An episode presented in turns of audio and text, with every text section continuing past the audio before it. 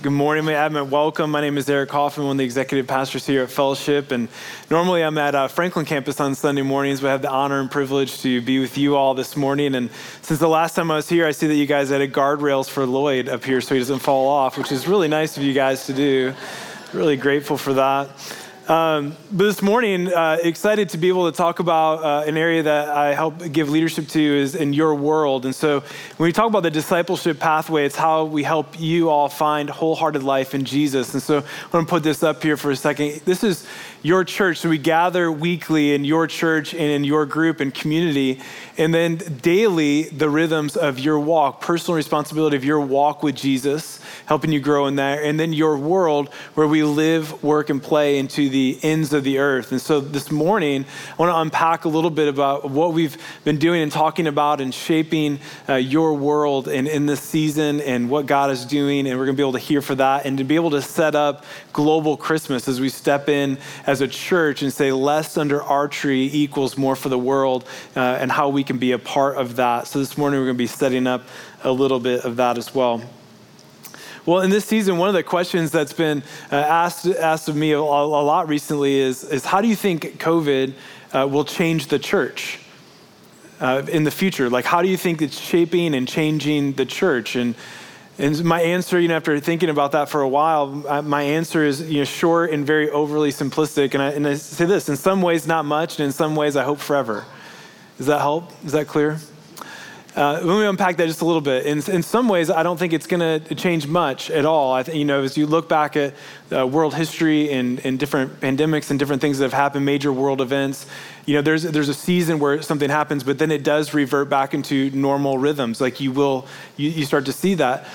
But the, the second part of that is like, you know, I, I, do think there are some people that culturally came to church and now they're out of the rhythm of that. And, you know, that's is kind of just something they did. And I, I think that will shift. I, I, don't know that they'll necessarily come back. I think they probably have gotten used to not having that as their rhythm.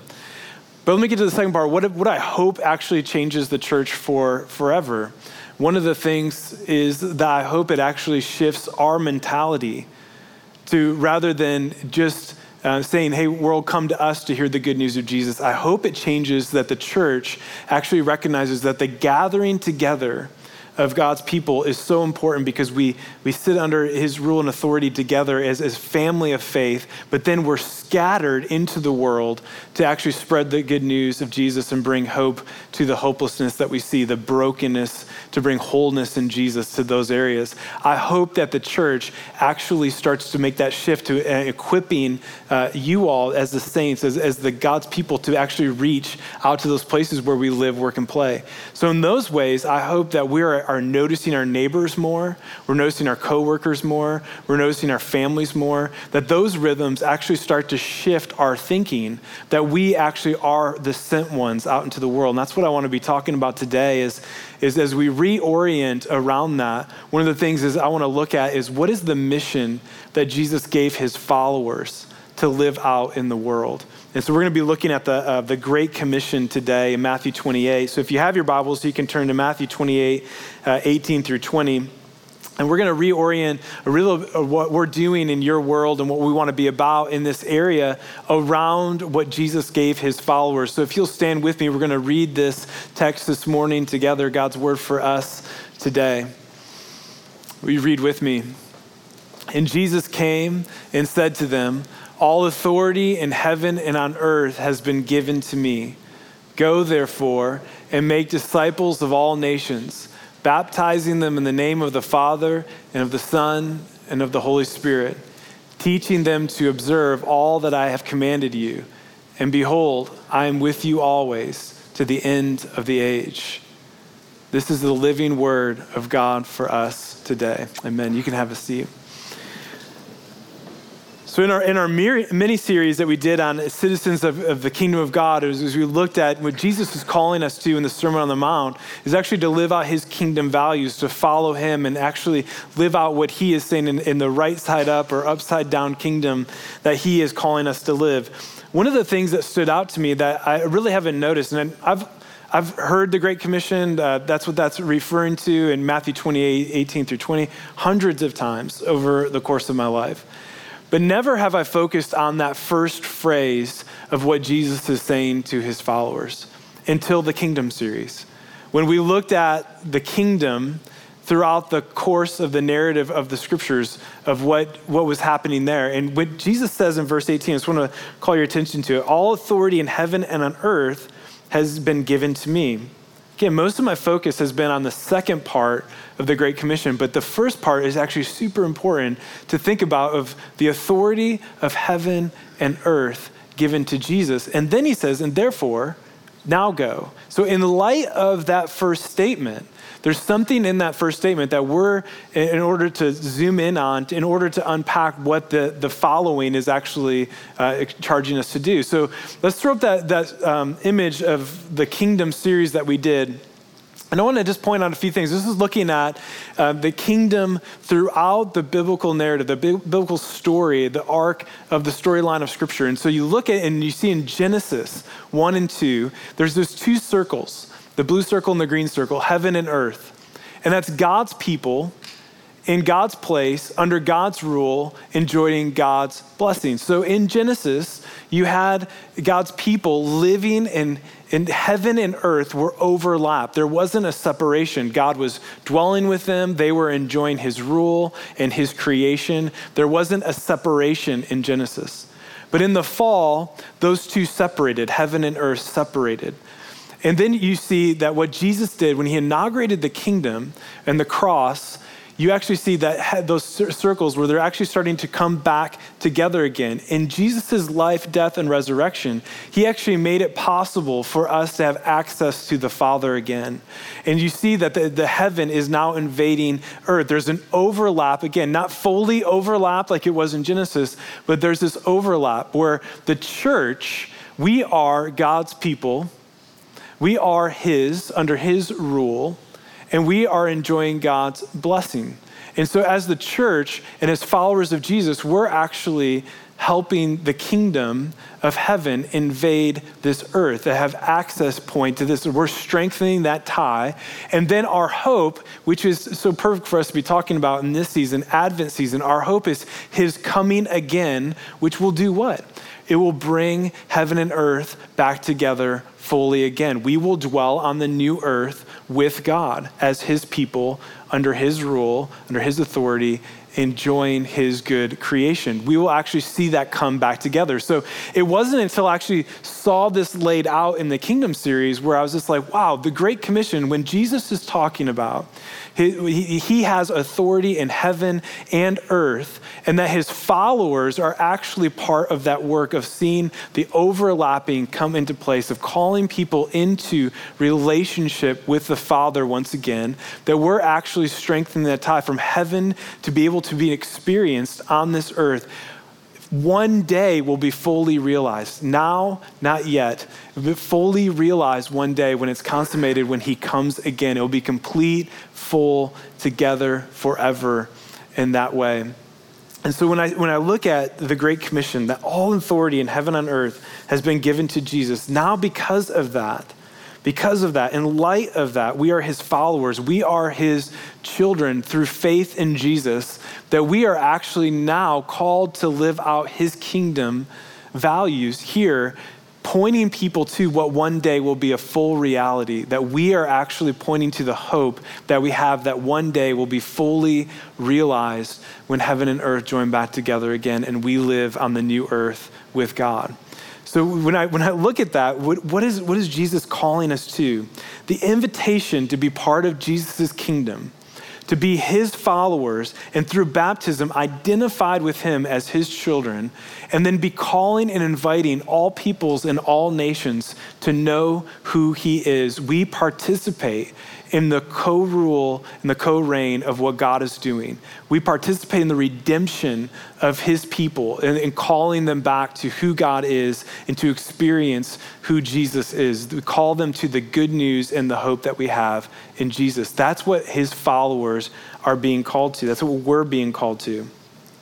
One of the things that this invitation calls us to is an invitation of great hope of what's going to happen. So, in light of what will one day be, how do we live as his followers in this world? And that's what that whole kingdom series was about. So, if you missed those three weeks that we just wrapped up, I would encourage you to go back on, online and listen to those or watch those services and really see that what God is calling us to live as citizens of his kingdom.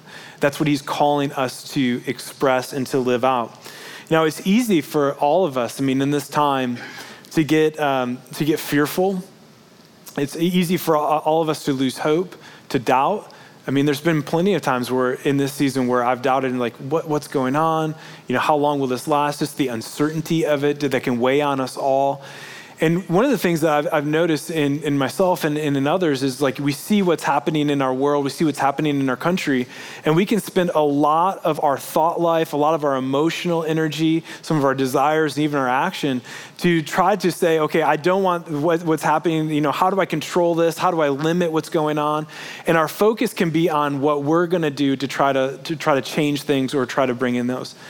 Matthew 28 calls us to what we should be focusing on. How do we actually make an impact? How do we actually see the influence of Jesus' kingdom go out into all the earth? Is through making disciples. By being a disciple of Jesus and by making disciples of Jesus. That's what he calls his followers to live out, to bring the kingdom of heaven, those values of his kingdom into their world as they follow Jesus that they're calling other people other people to do that. So as we're finding life in Jesus, we're inviting others to find life in Jesus. Now, one of the things that um, this call, comes up for, for me and, and, for, for many of us is, well, yeah, Eric, I, like I've heard the Great Commission many times, like I, I need to be going out and I need to go and make a disciple. The question, though, isn't so much I know that I'm supposed to be doing that. The real question is, is how do I do that? How do I participate in this? Like, what does it mean for me to go and make a disciple? That's the question that I want to talk about today. I want to uh, just visit a little bit about what a disciple is. Uh, what, does it look like to be a disciple of Jesus? Well, in that day and age when Jesus was, was calling his disciples, it was very common for rabbis, the teachers, to have students. So students were, uh, of the rabbis were called disciples. And their whole goal was to learn who the rabbi was and follow his every move so that they could become like the rabbi. So when we hear the word disciple, I want you to think about this that we're an apprentice, a student of Jesus. Not many times do I think about my life, my daily life, that I'm actually apprenticing Jesus. But that's what, that's what a disciple of Jesus is. We're apprenticing Jesus. We follow him so we can become like him.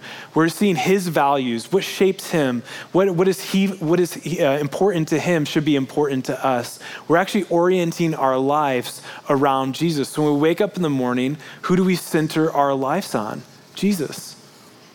That we, that we would come to him as, as the rabbi, the teacher, to teach us how to live, how to live in this world, in his kingdom. So, to become like Jesus, we orient our lives around him. That means shifting our values. That means shifting our lives, so what, how we spend our time, what we dwell on, what we think about, uh, how, we, how we live our life is all shaped by who Jesus is. So, for us to become a disciple of Jesus, we're recognizing that he is the way, he is the way that we live, He is the truth, and that He is the life, and we follow after Him. Now, one of the things uh, as, as an apprentice as Jesus, like what he's calling us to is, is the commands that he's called us to follow, that we would actually teach others to follow or apprentice after him or follow their life in him and follow after him. One of the things, though, that I, I find so striking is every year I've asked the same question to a group of guys that I walk with every year, about 20 guys. And I ask, this, I ask the same question every single year. And the question is this How many of you were actively and intentionally discipled by somebody else? Now, mind you, 80% of these guys grew up in a Christian home went to, went to church all of their lives, were in youth group and, and all these things. And I asked this question uh, how many of you were actively discipled by someone else? That is, shown what it, what it means to follow Jesus and to, to, to read the Bible, like how to do that and how to develop a prayer life and, and what, that, what that looks like to have a daily walk with God. And out of, out of those 20, this hasn't failed every single year, only one or two hands will come up that they were actively discipled by someone else. And see, I think that's the problem. So we can talk about the Great Commission to say, hey, we need to go into the world, we need to make disciples. As we're as we're discipled by Jesus, we're making disciples. We can talk about that. But the thing is, is that many of us were not shown what it actually means to be a disciple. Many of us weren't discipled ourselves. So when I when I go up here and say, hey, guys, go and make disciples, many of you are like, well, I don't really know what that would look like. So let me just paint a scenario for you. Your neighbor comes over and says, Hey, I know you're a Christian. I know you go to church. Could you tell me about the good news of Jesus? Can you tell me about the gospel? Like, how do I start a relationship? Like, they give you a softball, right? And then you, you like, they come to faith at your doorstep or in, in, in at your dining table or whatever. And the thing is, is the next question is, is how then are you going to help them grow? Now, if I asked you this question, like, what would you do in that scenario? Like, how would you disciple that person? Many of us would be like, well, I don't know, maybe I'd go find like a book or we like just pick up the Bible and just start reading it together. Like, we don't really, like, many of us wouldn't have a lot of confidence, right, of how we would help that person grow, of how we would disciple them. Well, of course you wouldn't because you weren't discipled yourself. So if you weren't shown like how to walk someone through like a process or or have tools or, or a system in place to do that, how would you live this out? You wouldn't have great confidence to be able to live out the Great Commission and to disciple somebody else if you'd never been discipled yourself. So that was one of the, the great things when we were talking about when we came up with the discipleship pathway of how to help people find wholehearted life. One of the biggest questions about your world that I really wanted to unpack was like, how do we equip the church to be sent into the world to actually go and make disciples? Well, one of the things that we needed was a, a, process for you all to have confidence that you could actually walk somebody through a process to help them grow and follow Jesus in their daily life. So one of the things that um, quarantine actually was, is a, a, blessing in many ways is it slowed all of my regular meetings down in the first part when we were all kind of in lockdown together. It slowed all of my, our meetings down, and I uh, along with the team, started working on a, a, a, curriculum, a process to be able to start developing something, a way for us as a church to be able to grow as a disciple of Jesus and then have a tools and resources to be able to disciple somebody else. So I want to show you uh, just the cover of, of, of what we wrote, this book called Wholehearted Field Guide.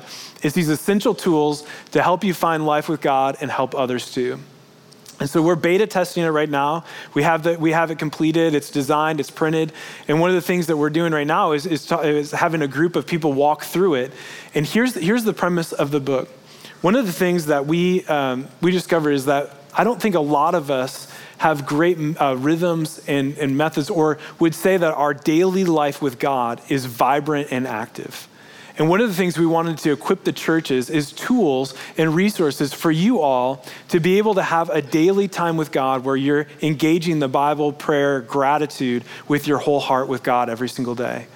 And so th- this book kind of walks you through a process to be able to develop these tools and resources to develop a daily rhythm for you to be able to walk through as you walk through the book of John through the, through the first part of the book. The second thing is, is like what we discovered is that if you have these tools and resources and are confident about how you are developing as a disciple of Jesus, then you're just going to take those same tools and resources and be able to walk alongside somebody else. So let's go back to that scenario. Your coworker or your neighbor comes to faith our, our hope is, is that as you are growing as a disciple of Jesus in your daily walk with God, using these tools and resources, that you'll be able to then just order another copy of that and say, hey, I've got a process to help you grow as a disciple of Jesus. And you just start walking them through the same process that you are growing and finding life with God. Because I think that's where you have confidence. If you are finding life with God and, and have these tools and resources and you've been using them regularly, then they're reproducible in somebody else's life. And then you can start walking somebody else through that. And so we're beta testing that right now. Our hope is to have this published uh, in the, in the mid, mid of spring and to be able to start uh, helping you to be able to utilize this where you live, work, and play, to help you grow as an apprentice, a follower, a student of Jesus in your daily life, and then to be able to help others find wholehearted life as well, to live out our mission as a church but also our mission that Jesus has given us. And so that's one of the things that we're really excited about to be able to uh, start leaning into this of how God is shaping us as a church to move into as an equipping church to equip you all to be able to live out our mission where you live, work, and play. That's the part of your world of you and, and me taking personal responsibility to take the gospel where we live, work, and play into the ends of the earth. So that's us as individuals, how we live out the Great Commission. One of the other ways we do is collectively, as a church, that we collectively come alongside local and global partners. And so Susan Hicks is going to come back up and, and walk us through a little bit about what's, what has been shaping in this area of your world collectively uh, as, as we uh, partner with local partners here and uh, global partners around the world. So, welcome back up, Susan. Thank you.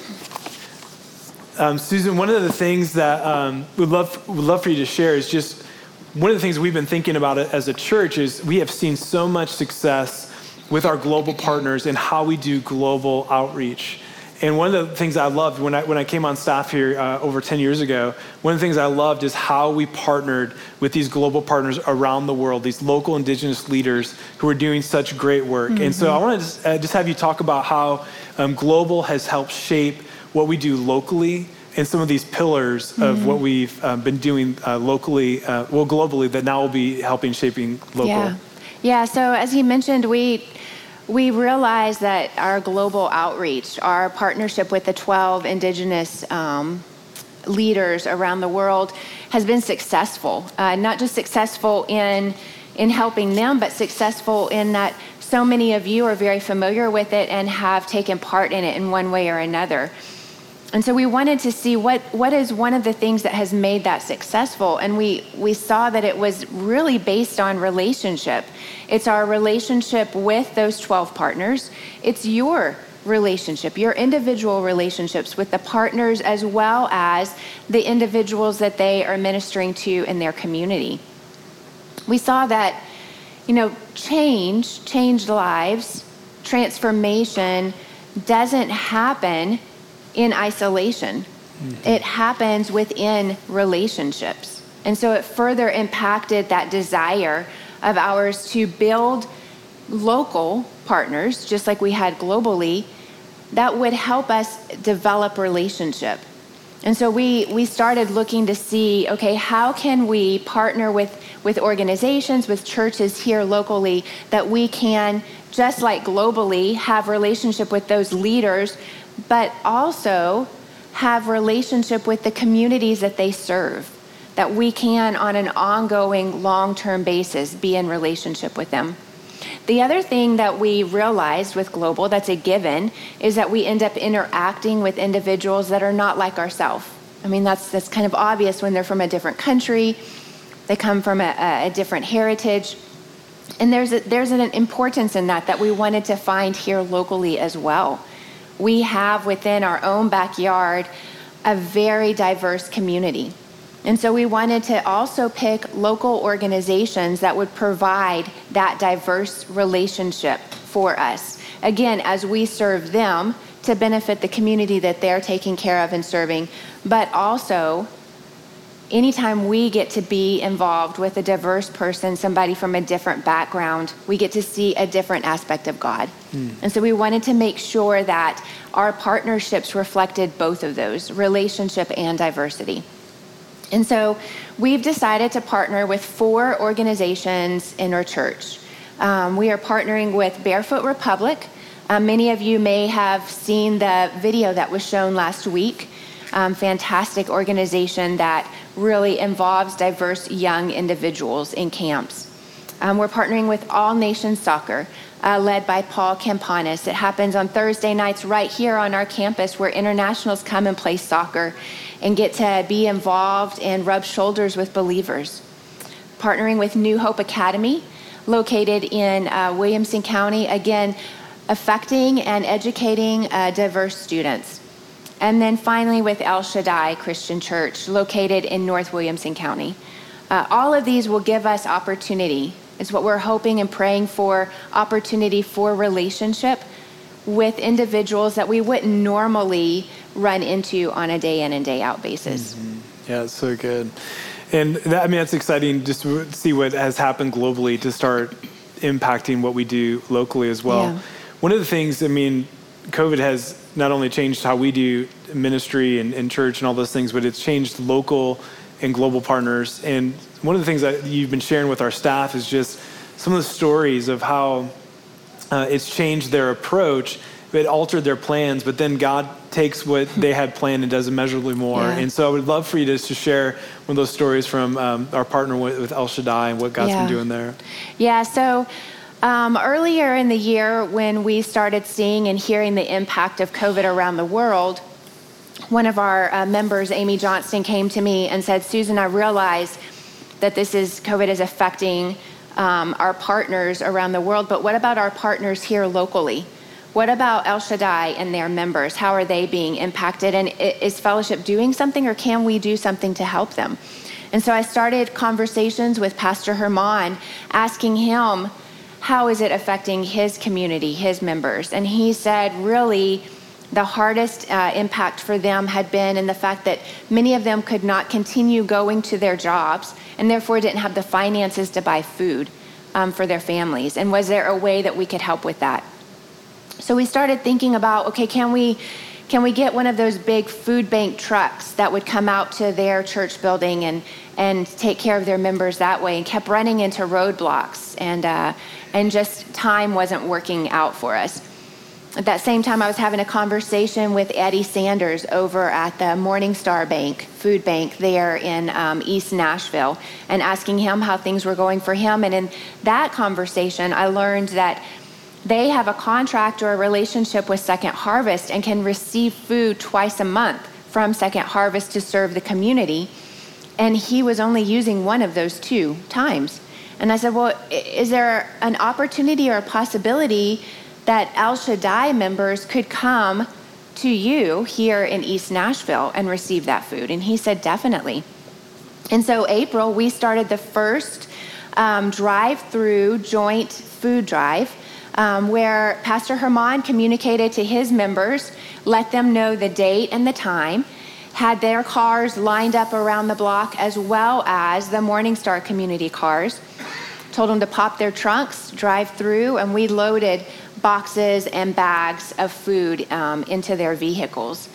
It was a great success. Um, about 150 different families combined from that community, from the East Nashville community and the El Shaddai community, received food that day. Pastor Herman said, You know, this is going to be an ongoing need. Um, our members are still not able to work on a continual basis. And so, can we continue doing this? And Eddie said, Definitely. And so now, every third Monday of the month, fellowship members. Some of you, I recognize your faces, and um, maybe some of you online joined us. And if you did, thank you for coming out to serve. Uh, fellowship members, El Shaddai members, we've even had some community um, police officers come out and serve as well. Then the joint diversity that has just organically happened mm. there, uh, volunteers coming to serve, um, people they don't know, has been beautiful. What's been uh, surprising and shocking is to watch how God has brought people to be served. So in September, I was standing there with Eddie, and we were looking at the food boxes, and he glanced up and looked around at the cars that were lined up. And he said, Susan, we have a problem. And I said, What is it? And he said, There are not enough food boxes here for the number of cars that are lined up around the neighborhood. So Eddie gets a count each month from Pastor Herman and knows exactly how many members are going to come to receive food. He has a good idea for the East Nashville area how many are coming, and he orders that amount of food. And it was not enough this month. And I said, What happened? And he said, I don't know. So we scrambled in the food bank, um, pulled whatever we could find. There were some people that got a lot of cornflakes and spaghetti sauce that day. That's about what we had left. Um, we're able to give everybody that was in line some food. Once all the cars had cleared out, we were standing there talking, trying to figuring out where where did the numbers get missed? Where why didn't we have enough food? And About that time, Pastor Herman came up from across the parking lot and he said, Guys, do you know what happened? And we said, No. And he said, There's a Latino reporter who um, has a huge Facebook Live following. And she had heard about the day, about the food drive, had come out and done a Facebook Live report for the entire session and said, Hey, if you need food, come out today. and so we realized quickly that the majority or a lot of those cars there toward the end were individuals that had seen her Facebook Live post and had come out to receive food. Now, what I was thinking and what I hope I didn't actually audibly say was, uh, that's not how we planned for this to happen. we didn't have enough food for that. Pastor Herman saw my face and he said, No, you don't understand. Because of her posting and because of these people coming, he said, 36 Latino families that have never had anything to do with El Shaddai, that we didn't know anything about, came today to receive food. We were able to get their contact information, and therefore 147 family members that we would have never known, we're now going to go to their home and share the gospel with them. Mm. All because a Latino reporter came and did a Facebook Live event that we hadn't planned. Um, she's continued to do that each month. And because of that, Pastor Herman has given out 300 Bibles to individuals that have never stepped foot in El Shaddai Christian Church, people that they would never have had the opportunity to share the gospel with mm. um, because of God's plans. Yeah. That's so cool. I mean, mm-hmm. I mean, just to, like what we would interpret as like, oh, you're interrupting our plans. God just like takes and just says, oh no, I'm doing, I'm doing a work here. Exactly. And, um, you shared a story with uh, with us and, and, the staff and about what happened in Croatia. It's so similar to that. Again, mm-hmm. made a plan, and then God did something just beyond yeah. uh, what we could have ever planned. So, share the story of Darko and, yeah. and what, what happened there. Yeah. So Darko is our global partner in Croatia. Um, he and Dave Bechtel, who is our fellowship member country champion for Croatia, we were talking uh, last year about a festival that he wanted to put on there in Slavonski Brod, where the church is. Uh, started planning what would it look like, and Darko said, "Hey, would fellowship partner with us in this effort to bring hope to the city through a message um, of hope?" And we said, "Definitely." And so we started planning the finances. Um, Dave started talking to members. Maybe some of you um, received a phone call from him saying, Hey, you can play an instrument and they need somebody to play instruments over there. You have technical knowledge, they need people uh, to provide technical support. Would you think about coming over and taking a mission trip to Croatia for this event? They uh, continued to plan and, and talk it through. And then as it got more evident that COVID was something that was going to really affect the event, um, that the city was potentially going to put restrictions on the event, uh, they started discussing can we, can we continue doing this? Uh, Darko had received information from the city that he could have the event, which was going to be in this really big tent that would hold about 300 people there in the town square. And the city said, You can still set up this tent, but instead of having 300 people, you can only have 100 people. And so Darko and Dave and I continue to communicate and pray about do we, do we continue this? Do we go ahead and plan this? And Darko, after a lot of prayer, said, You know what? What if we just don't do it in the tent? What if we do it in an open stage? So their, their city square is really this long rectangular area that has cafes lining it and apartment buildings up with huge terraces around there. And so he said, let's put an open stage at the end of the Corso, that rectangular area, and let's play music every night. And so that's what they did. Um, it allowed them to be out in the open, which means people didn't have to walk inside somewhere to hear something, but it also meant there weren't any restrictions on them. And so, as individuals were eating out in the cafe or shopping, uh, standing even out on their terraces, they were able each evening to hear gospel music. I asked Darko, I said, about how many people do you think each evening, you know, approximately were able to hear. And he said a good three to 400 people hmm. um, were able to hear each evening. So instead of having it in a tent where somebody had to actually come inside to hear it, because of the COVID restrictions, it was out on this open stage where anybody walking past could hear. Well, in addition to the, the open stage concert each evening, they wanted to have a special message time. And again, their, their church building is too small um, with COVID restrictions, wasn't able to house people to come in for the message, the gospel message. And so Darko decided to do an online streaming message. And so that's what they did. Uh, each evening, they would have these stage concerts out there in the open Corzo. And then afterwards, there would be this online message that was streamed. And I asked Darko, I said, well, about, about how many do you think were able to hear this message? Now, think back, the tent was going to hold approximately 300 people. He said all over across the country of Croatia, there were roughly 10,000 views each evening from this mm. online streaming message. All because COVID messed everything up. I love the way Darko said it. He said, in the midst of all restrictions, God opened the door of opportunity to share the gospel like never before. In one week, we were able to plant more seeds of the good news than I have ever experienced over the last 20 years of ministry. Wow. In spite of the hopeless situation of COVID, the Lord blessed us by allowing us to have the festival in the middle of our town square. It was all His working. Hmm. None of us could have planned it, and therefore none of us could take any credit for it. All we could do was walk in dependence on Him every step of the way while we watched God work. There's a great video that uh, one of the Croatian members put together that we wanted you to see. We'll show it to you now. Maybe.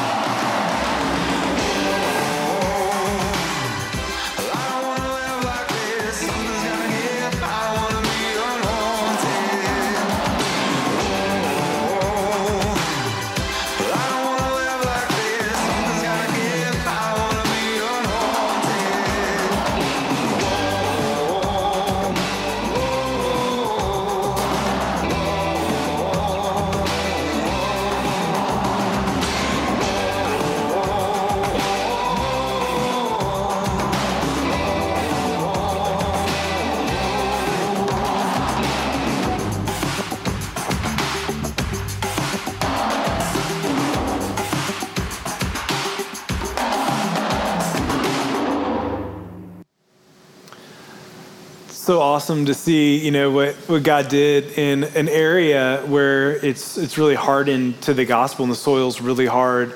That 10,000 people a night were able to hear the good news of Jesus in the midst of this season, which is just incredible. And I want you to know, uh, as, as a church, you, through your giving last year, allowed things like that to happen. Mm-hmm. Our partnership to be able to, to form and to be able to further that work and for the gospel to go to the ends of, of, the world through all these nations and through these partners.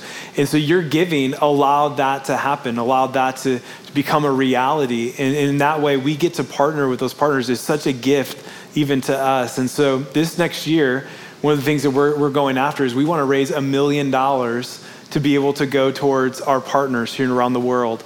And so one of the things that we need everybody to be a part of that, for each of each of you to, to step into that in our global offering.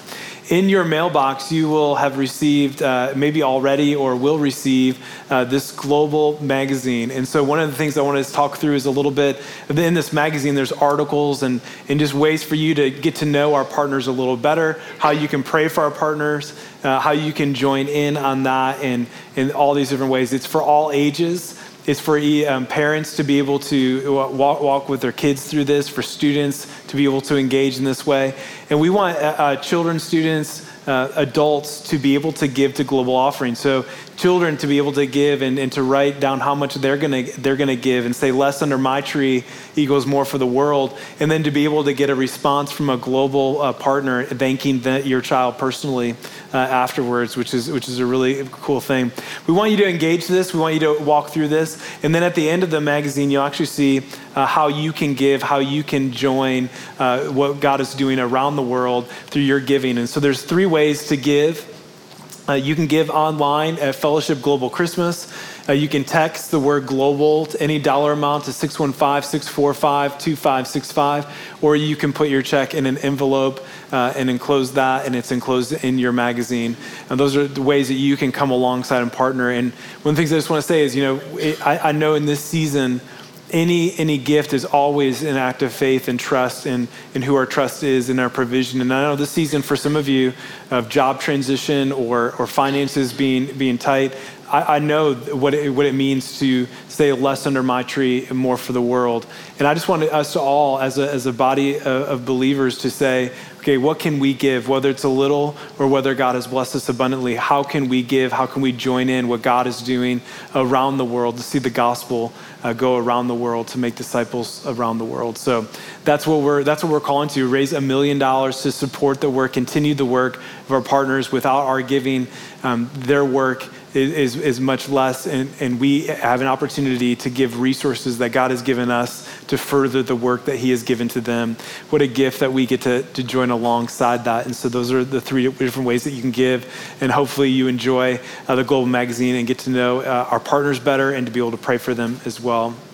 We want to conclude um, this service just as a, as a way to uh, commission you, you all, in living out the Great Commission. So we'd love for you all to stand up uh, as we do so. I want to pray for you guys where God has placed you, uh, especially in this season. And I was, I was looking back over this, this past week, and in verse 20 of, of Matthew, it's interesting what the, the phrase there that Jesus reminds us that he will be with us, that he will be with us always to the end of the age. And that's the same phrase of Emmanuel that is kicking off Matthew of what we normally read in the Christmas season that Emmanuel, God with us. And Jesus uses that same phrase in the Great Commission that He is Emmanuel, He is with us always. And so, as, I, as we pray for you and, and commission you where God has placed you, um, know that it, God is with you always. So let's pray uh, as we, we pray for the different places where you live, work, and play. Father, I pray for your people where they live, that they would be witnesses to your grace and love to those in their household first, showing one another what it means to serve and to build up and to care for one another as you have cared for us. For those who are parents, for those who stay at home with their young children, would you give them grace to endure, to see their purpose in discipling their children? For our neighbors, those you have placed around us. First, Father, that we would be motivated and compelled and empowered by your Spirit to know our neighbors, to take steps to know their names, their stories, their needs. Would you help us see the brokenness and the needs in our own lives so that we may see the brokenness and needs in the lives of those around us and have great compassion, empathy, care, and action? Holy Spirit, embolden us to share the good news of your son Jesus. Especially in this time of uncertainty and fear, would you help us bring hope that you are the sovereign who holds it all together? For those of us who are, have jobs right now and work, would you give us awareness for how you have gifted us? The ability to bring great value to the world and bring about flourishing to others. Help us see that we can serve and co- contribute and move forward work with integrity and honor. Would you give us eyes to see our coworkers and the mission field you have given us? Help us to be wise, making the most of every opportunity. Father, I pray for students in this room and online that they would not grow weary in this season, but would learn and grow and mature in these days to see daily their identity, their true identity in you, and fill them with a desire for your presence. That as they find life in you, Jesus, they would lead others to life in you. Father, we also pray for our local partners. Uh, Lord, you know that our desire is to serve them because of our love for you.